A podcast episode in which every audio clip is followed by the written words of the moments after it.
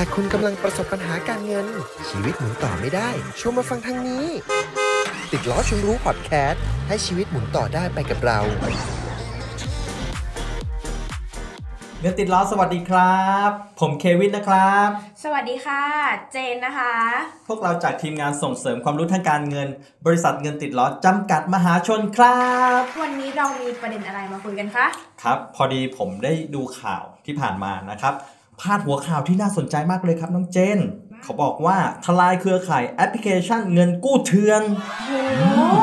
นะพครับอพาดหัวข่าวแบบเนี้ยทำให้เจนนะคะ นึกถึงคนที่รู้จักเลยค่ะอืมเออซึ่งเป็นเพื่อนนั่นเองเนาะอืนึมกถึงตอนนั้นก็คือเขาเนี่ยมีอาชีพเป็นพนักงานห้างสรรพสินค้าค่ะอืมแล้วก็โดนโควิดเข้าไป มันกระทบยังไงใช่ไหมคะ กระทบเพราะว่าเขาทำงานที่ห้างเมื่อโควิดมาปุ๊บห้างถูกสั่งปิดค่ะอืมรายได้ของเขาหายไป ครับผม เออเขาแล้วเขาแก้ปัญหายังไงอะครับ รายได้ของเขาหายไปใช่ไหมคะทำให้เขามีค่าใช้จ่ายคงเดิมเนี่ย ก็เลยต้องหาแหล่งเงินกู้แล้วค่ะ พี่เควิน อืม แหล่งเงินกู้แล้วเกิดอะไรขึ้นเกี่ยวข้องกับแอปพลิเคชันเงินกู้เถื่อนนี้ยังไงอะ ก็เมื่อเขารู้สึกว่า ต้องหาเงินกู้แล้วใช่ไหมคะ เขาก็เลยเข้าไปในโลกอินเทอร์เน็ตค่ะอืมอืมพิมพ์เข้าไปเลยค่ะว่า เงินกู้แอปออนไลน์อะไรโอ้อย่างโหนี้เออ ก็เลยเริ่มทักไปหาแล้วว่า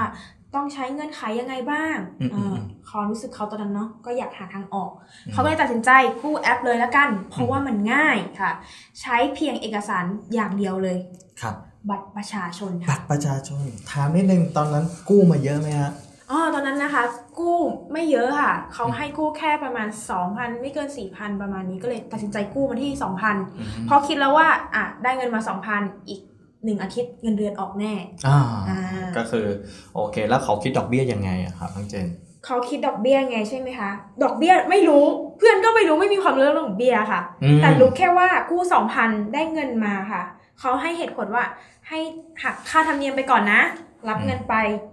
สุทธิที่เขาจะได้ก็คือ 1,220 บาทค่ะ อ่าพี่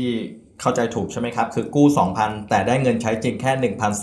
1,220 บาท ใช่แล้วค่ะอืมแล้ววันที่ไปคืนต้องคืนเท่าไหร่ครับโอ้ย อันนี้จูงใจเข้าไปอีกค่ะ เขาบอกว่ากู้ 2,000 คืนแค่ 2,007 บาท โอ้โห เท่ากับเสียดอกเบี้ยแค่ 7 บาทต่อ 7 วัน ใช่ ดอกเบี้ยวันละบาทเท่านั้นเอง โอ้โอเค อะ เจนก็เลยสงสัยค่ะ ก็เลยเป็นที่มาว่าอยากถามพี่เควินเหมือนกันนะคะว่าเขาคิดดอกเบี้ยยังไง ช่วยคำนวณให้หน่อยได้ไหมคะอ่าเอาอย่างนี้ละกันนะครับ ประเด็นง่าย ๆ เลย วันที่เราเอาเงินไปคืนเขาก็คือ 2,007 บาท พี่เข้าใจถูกต้องเนาะใช่ค่ะ แต่เราได้ใช้เงินจริงก็คือ 1,220 บาท ใช่ค่ะครับผมเอามาลบกันก็คือจะเห็นเลยครับว่าเราต้องเสียดอกเบี้ยรวมค่าธรรมเนียมทั้งหมดแล้วเนี่ยอยู่ที่ 787 บาทเฮ้ยต่อ 7 วันนี่ เขาบอกว่าเป็นค่าธรรมเนียมเจนว่ามันไม่ใช่แล้วใช่ไหมคะ ใช่ คิดคำนวณคร่าวๆนะ กว่าครึ่งกว่า 50%เนี่ยไปเป็นดอกเบี้ย ก็คือกู้ 2,000 เป็นดอกเบี้ย 787 บาท ไม่อยากเรียกว่ากู้ 2,000 เลย กู้มาแค่1,220ดีกว่าครับน้องเจน เพื่อนอาจจะโดนแบบคำนั้นก็เลยทำให้เข้าใจว่าโอ้กู้มา2,000นะครับแล้วคิดเป็นกี่เปอร์เซ็นต์คะเนี่ย ถ้าเอาคิดเป็นตัวเลขกลมๆ เออให้เห็นเลยแล้วกันนะครับ ว่าเป็นกี่เปอร์เซ็นต์ต่อ 7 วัน เดี๋ยวพี่กดแค่คิดเลขให้ครับ ออกมาแล้วครับน้องเจนอยู่ที่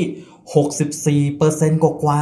64เปอร์เซ็นต์เลยเหรอคะๆต่ออะไรรู้ไหมครับ ต่ออะไรคะ 7 วัน เออ ใช่กู้ไป 7 วันเนาะก็เลยต่อ 7 วันโอ้ถ้าแบบนี้เพื่อนเจนยังมีชีวิตแบบนี้ไปเรื่อยๆ1ปี จะเป็นดอกเบี้ยเท่าไหร่คะเนี่ยอ่าเดี๋ยวลองกดดูนะว่าดอกเบี้ยต่อปีเขาคิดร้อยละเท่าไหร่ ต่อปีเขาคิดร้อยละ3,300 กว่าเปอร์เซ็นต์เลยครับน้องเจน โอ้ my god อืมดอกเบี้ย 3,363เปอร์เซ็นต์ต่ออมปี ครับผม บัตรเครดิตที่บอกว่าดอกเบี้ยแพง 28%เนี่ย ยังต้องแพ้แอปตัวนี้เลยนะชิดคะซ้ายเลยครับโอ้โหดอกเบี้ยเงินกู้ร้อยละ10ร้อยละ20ชิดขวาออกไปเลยครับ เจอดอกเบี้ย 3,000 กว่าเปอร์เซ็นต์ แล้วหลังจากนั้นน่ะ เพื่อนทำยังไงครับ ผมคิดว่ามันเป็นวิกฤตแล้วอะ เพื่อนเครียดมากเลยค่ะ มีความกังวลสูงมาก เพราะว่าอะไรรู้ไหมคะ เพราะว่าเขาโดนทวงหนี้ค่ะ จากแอปนี้เนี่ยแหละอืมอืมขั้นตอนทวงเป็นยังไงครับน้องเจนขั้นตอนการทวงนะคะ ก็คือเขาโทรมาหาค่ะ พอเราไม่มีจ่ายในใช่ไหมคะเขาก็โทรมาหาแล้วบอกว่า ต้องชำระนะครับ ถ้าไม่ชำระก็คือจะต้องติดแบ็กลิสค่ะอื้อหือด้วยความที่เพื่อนไม่มีความรู้ตกใจค่ะเขาได้ยินคำว่าแบ็กลิส เฮ้ยเราจะติดแบ็คลิสต์เราจะต้องหาเงินมาจ่ายแล้ว มันจะติดได้ยังไงอะมันเป็นแอปเถื่อนน่ะไม่รู้เหมือนกันค่ะ โอเค อาจจะแบบไม่รู้ไม่ทราบแล้วกันใช่เนาะโดนขู่มานั่นเองครับเพื่อนก็เลยต้องหาทางออกแล้วค่ะอืมแต่ก็ยังไม่อยากหาทางออกโดยพึ่งที่บ้านเนาะเขารู้สึกว่าอยากแก้ปัญหาด้วยตัวเองก่อน เขาก็เริ่มจากการประหยัดก่อนค่ะอืมประหยัดมากเลยนะคะ กินประหยัดมากแต่สุดแล้วสุดรอดก็ไม่รอด เพราะว่าเงินเดือนที่คิดว่าจะออกก็ไม่ออกค่ะเอ้าทำไมอะทำให้เขาก็ต้อง ไปหายืมแล้วก็บอกกับเพื่อนไปตรงๆ เพื่อนที่เขาสนิทอีกคนนะคะว่าขอยืมหน่อยนะอืมอืมเออเพื่อจะไปปิดหนี้ตรงนี้ค่ะครับเขาก็เพื่อนก็เลยให้ค่ะ แล้วก็ไปปิดหนี้นั่นเองค่ะมเพื่อนก็ใจดีมากเลยไม่คิดดอกเบี้ยแล้วก็ผ่อนชำระได้อืมก็ทำให้เขารอดพ้นออกมา สถานการณ์ตอนนี้ก็ปกติแล้วใช่เพื่อนก็ค่ะใช้ชีวิตได้ตามปกติเนาะใช่ค่ะนะครับ แล้วมันมีข้อเพื่อนได้มาบอกเราไหมว่าเอ้ยได้ข้อคิดจากการกู้แอป นี้เป็นยังไง สิ่งที่เพื่อนได้เรียนรู้จากครั้งนี้นะคะ ก็คือว่าเราเนี่ยไม่ควรเสียดอกเบี้ยไปโดยเปล่าประโยชน์ เพราะดอกเบี้ยเหล่านั้นค่ะ อย่างดอกเบี้ยนี้คือ 787 บาท สามารถซื้อข้าวได้ทั้งกี่มื้ออืมเนี่ยนะคะที่เพื่อนเริ่มคิดได้แล้วอะโอ้โหคีย์เวิร์ดนี้น่าสนใจมากเลยนะ ใช่ค่ะโอเคครับผม พอได้ฟังเรื่องของเพื่อนน้องเจนที่ เล่าให้ฟังเนี่ยครับที่มาแชร์ท่านผู้ชมทุกท่านนะครับ มันทำให้ผมนึกถึงหนังสือ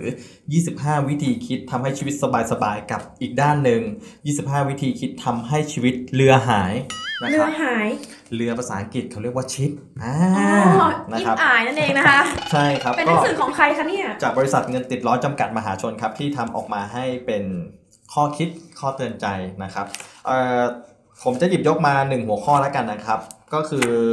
25 วิธีคิดทำให้ชีวิตจิบหายข้อที่ 12 เขาบอกว่า เงินในอนาคตก็เงินของเราป่ะ